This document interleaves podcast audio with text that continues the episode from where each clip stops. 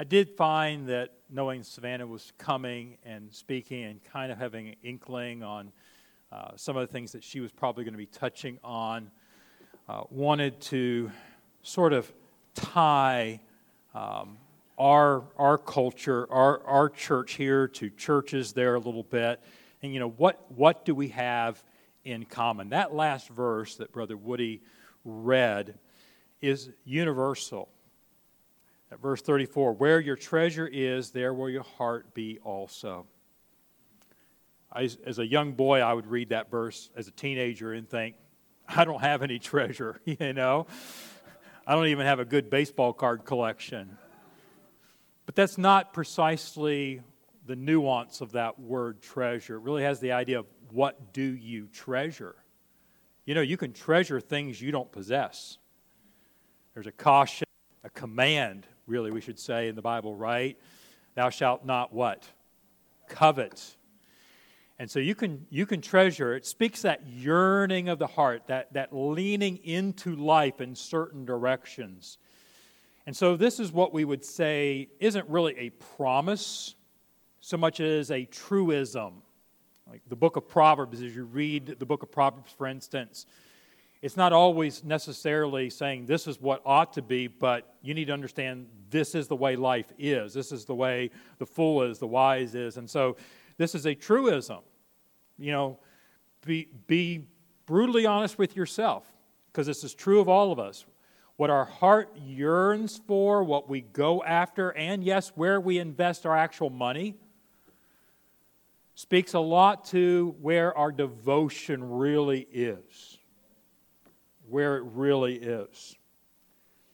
But again, I want to call our attention specifically to the verses in 29 through 31, where I think is kind of the nucleus of what our Savior is trying to say here. And in these three or four verses here, you have a repeated word, the word seek.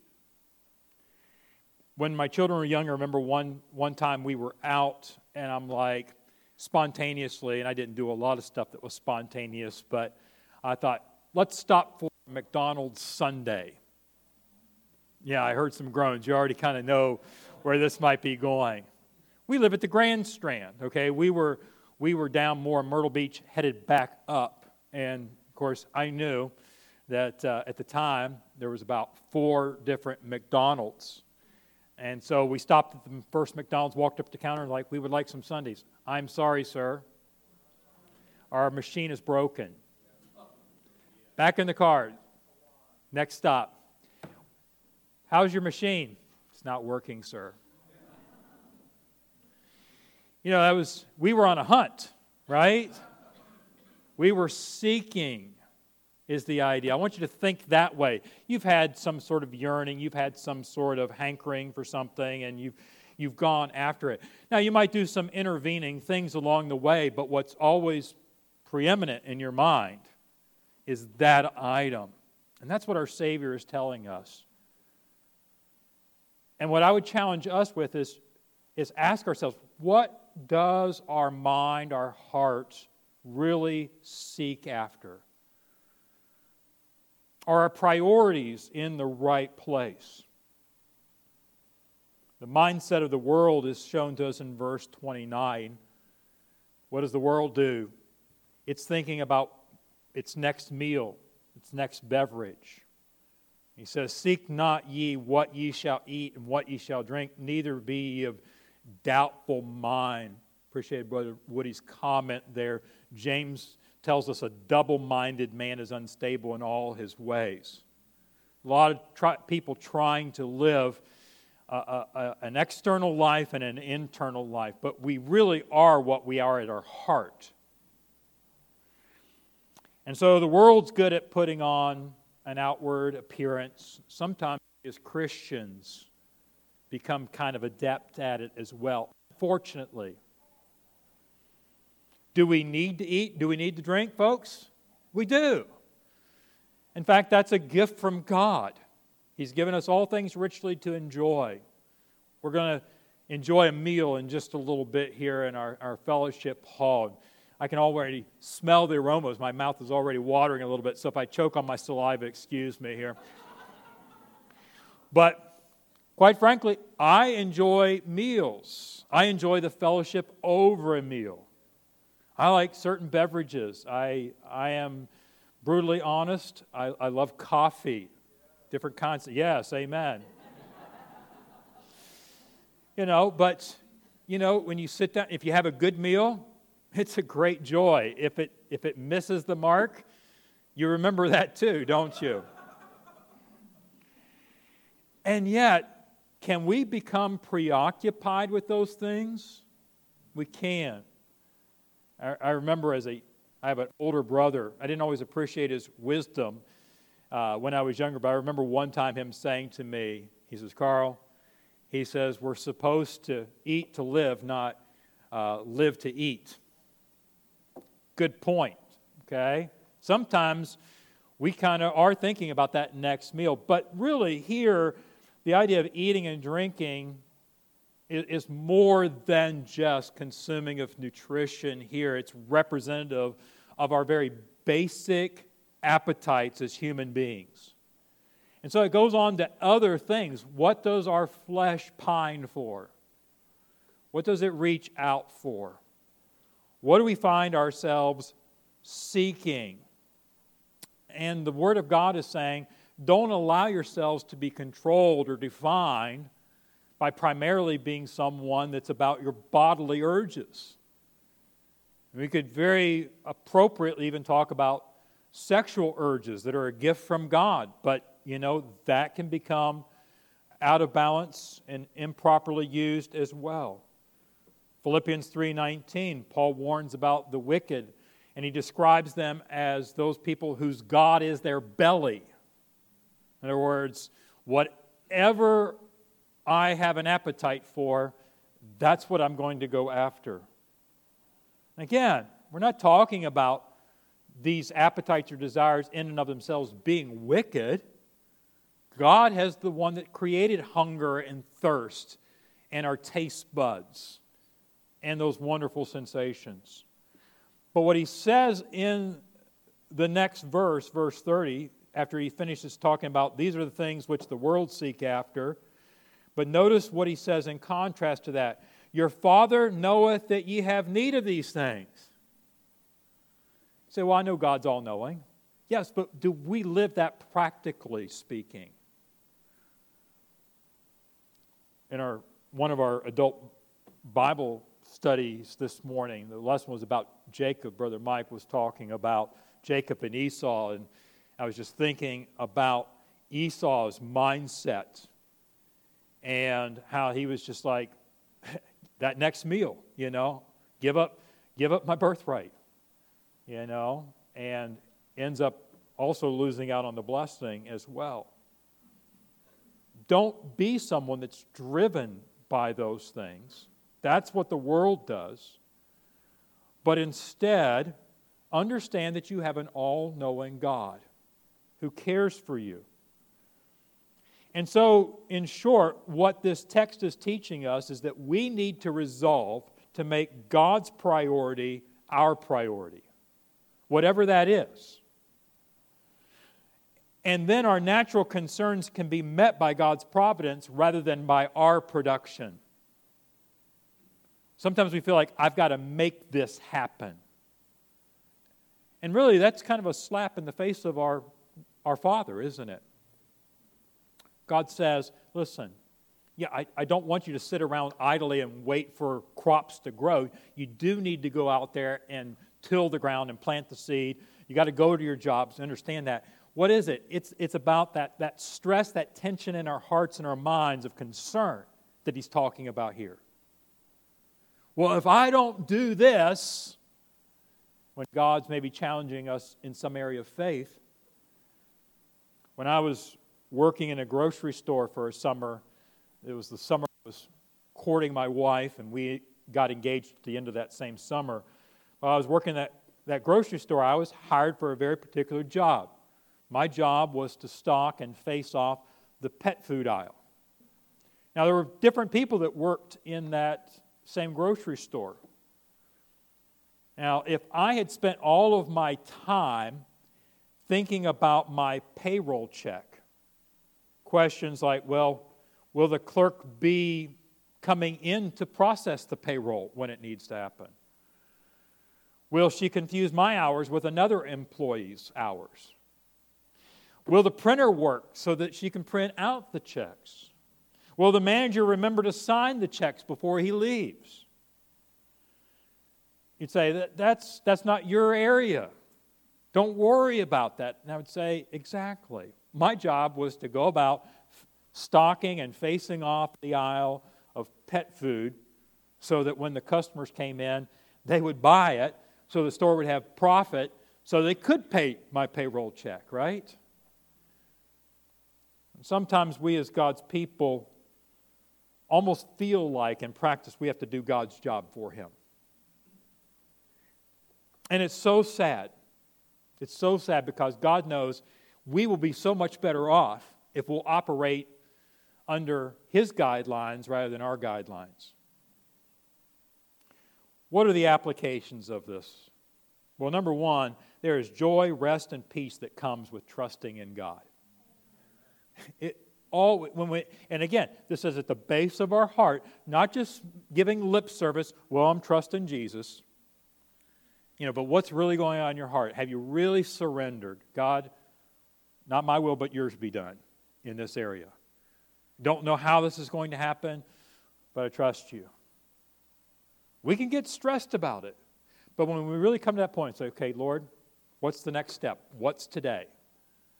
I trust in you. Recently, close friends of ours were telling us about relatives who had gone through this really bad situation of being almost defrauded and lost everything, everything, and had to, at retirement age, had to go back and just make ends meet day by day.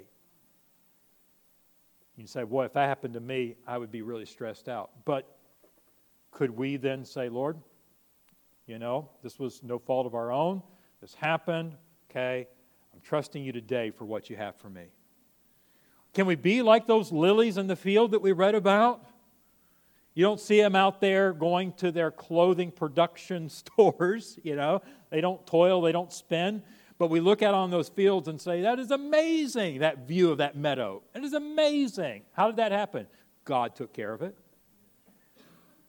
And Jesus says, if the Father, the Creator, puts that kind of care into a meadow that maybe is so beautiful and maybe human eyes don't even come across it because it's tucked away in, in some out of the reach place, but that beauty is still being amplified up to God in heaven. If God's going to do that in that field, you that are an image bearer of God, is He not going to do so much more for you? Second application is can God not do more with tools than you and I can do with tools? We can look in our Bibles and we can think about Moses' shepherd's rod. Hey, what's that in your hand, Moses? It's just a stick. But we read through Exodus and we see what God did with Moses' rod. I sometimes wonder if Moses was laying down in his tent and that rod was laying next to him, and before he drifted off, he was thinking about that. Man, for 40 years, I just thought you were a gnarly piece of wood. And you know what? That's all it was. Till God got a hold of it, right? I think about the purification pots in the town of Cana when the wedding feast takes place, just for washing, just for ceremonial cleansing, until Jesus turned the water into wine. Anybody else goes into that room where those those clay pots were and, and try to say, I'm going to try my hand at that. Would be woefully disappointed, right? They weren't magical pots any more than Moses' rod was a magical stick. And then how about that little boy's lunch five loaves and two fishes? And Jesus fed the multitudes. Their bellies were bursting, and there were 12 baskets left over. Could have done lunch, could have done supper all over again. That little boy, those disciples couldn't have even done it, but God did it. On we could go.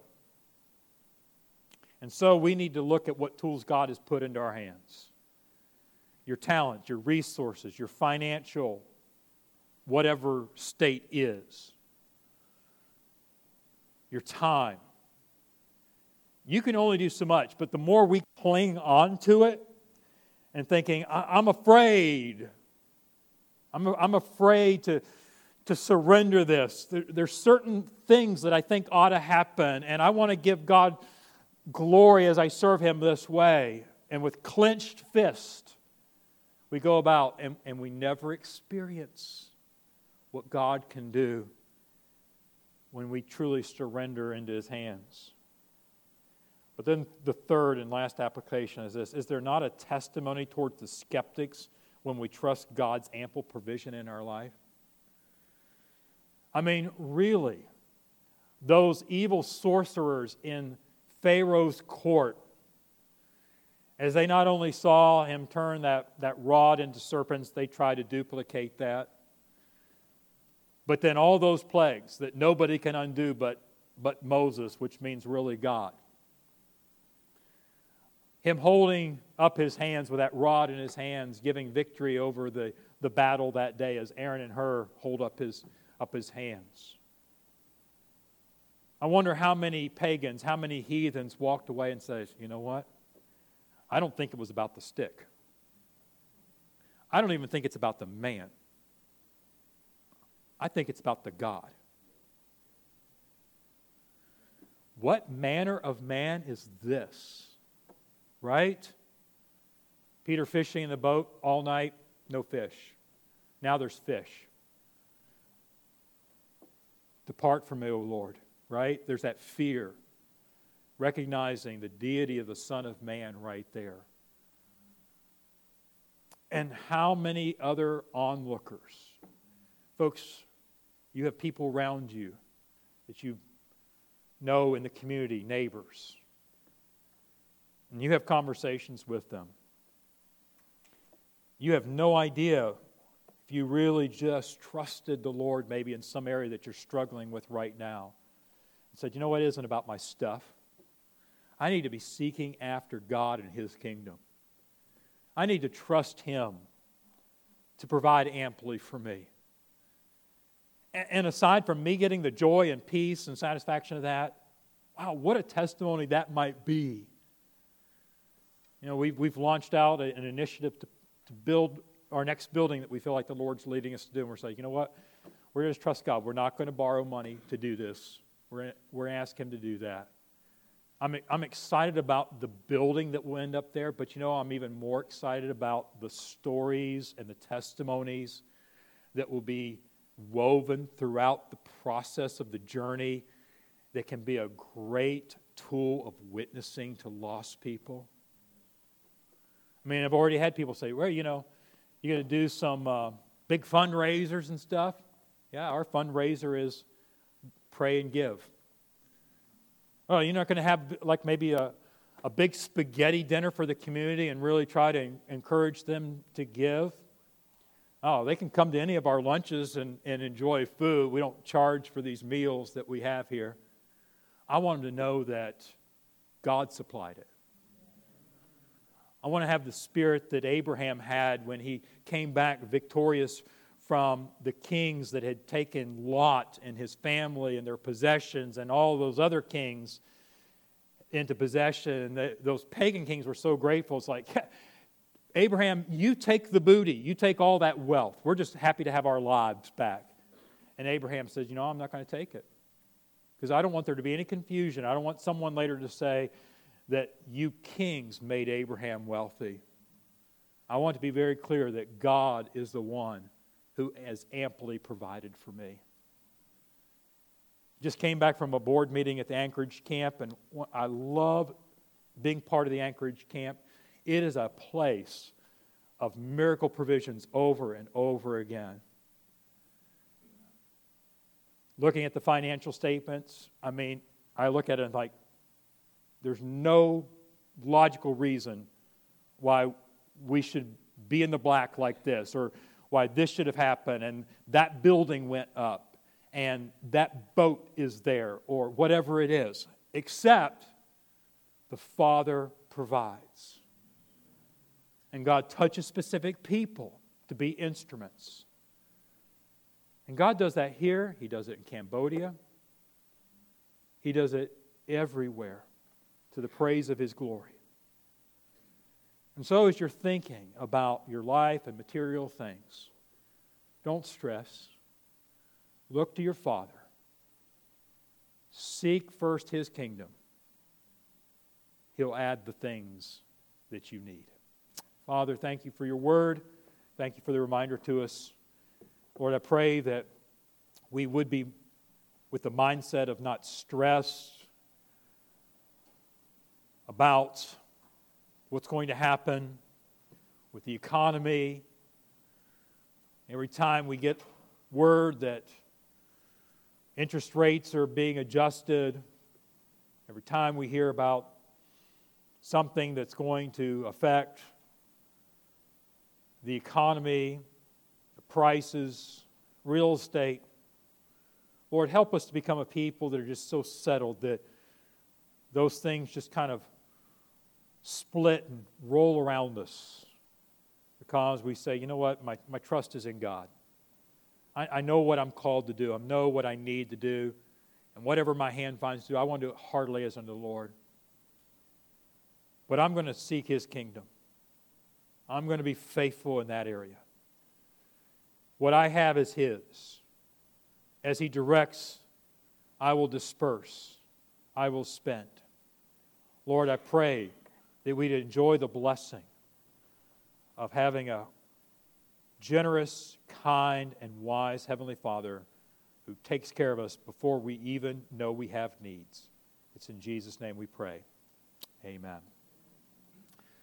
Well, as we bring this part of our morning to a close, I'd love to give you an opportunity to respond to not only what you've just heard from the Word of God, but also how this tied into the gospel ministry over in Cambodia.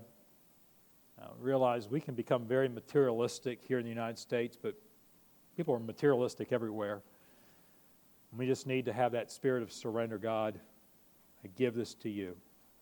Maybe you're here and you say, well, I'm not sure that I have a, a relationship with God because fundamentally I have a hard time just trusting Him. Yes, Lord. I trust you with my eternal destiny. The irony is, if you don't trust Him, your destiny is sealed and it's not a good sealing. He's the only one that has a plan of salvation. You know that. You say, Well, I'm, I'm, I'm doing the best I can. God's word's already said, you follow that path, it leads to destruction. So trust God. He will take care of you. Will you stand with me with heads bowed and eyes closed? And as the instruments play, use this as a moment to just respond to the Word of God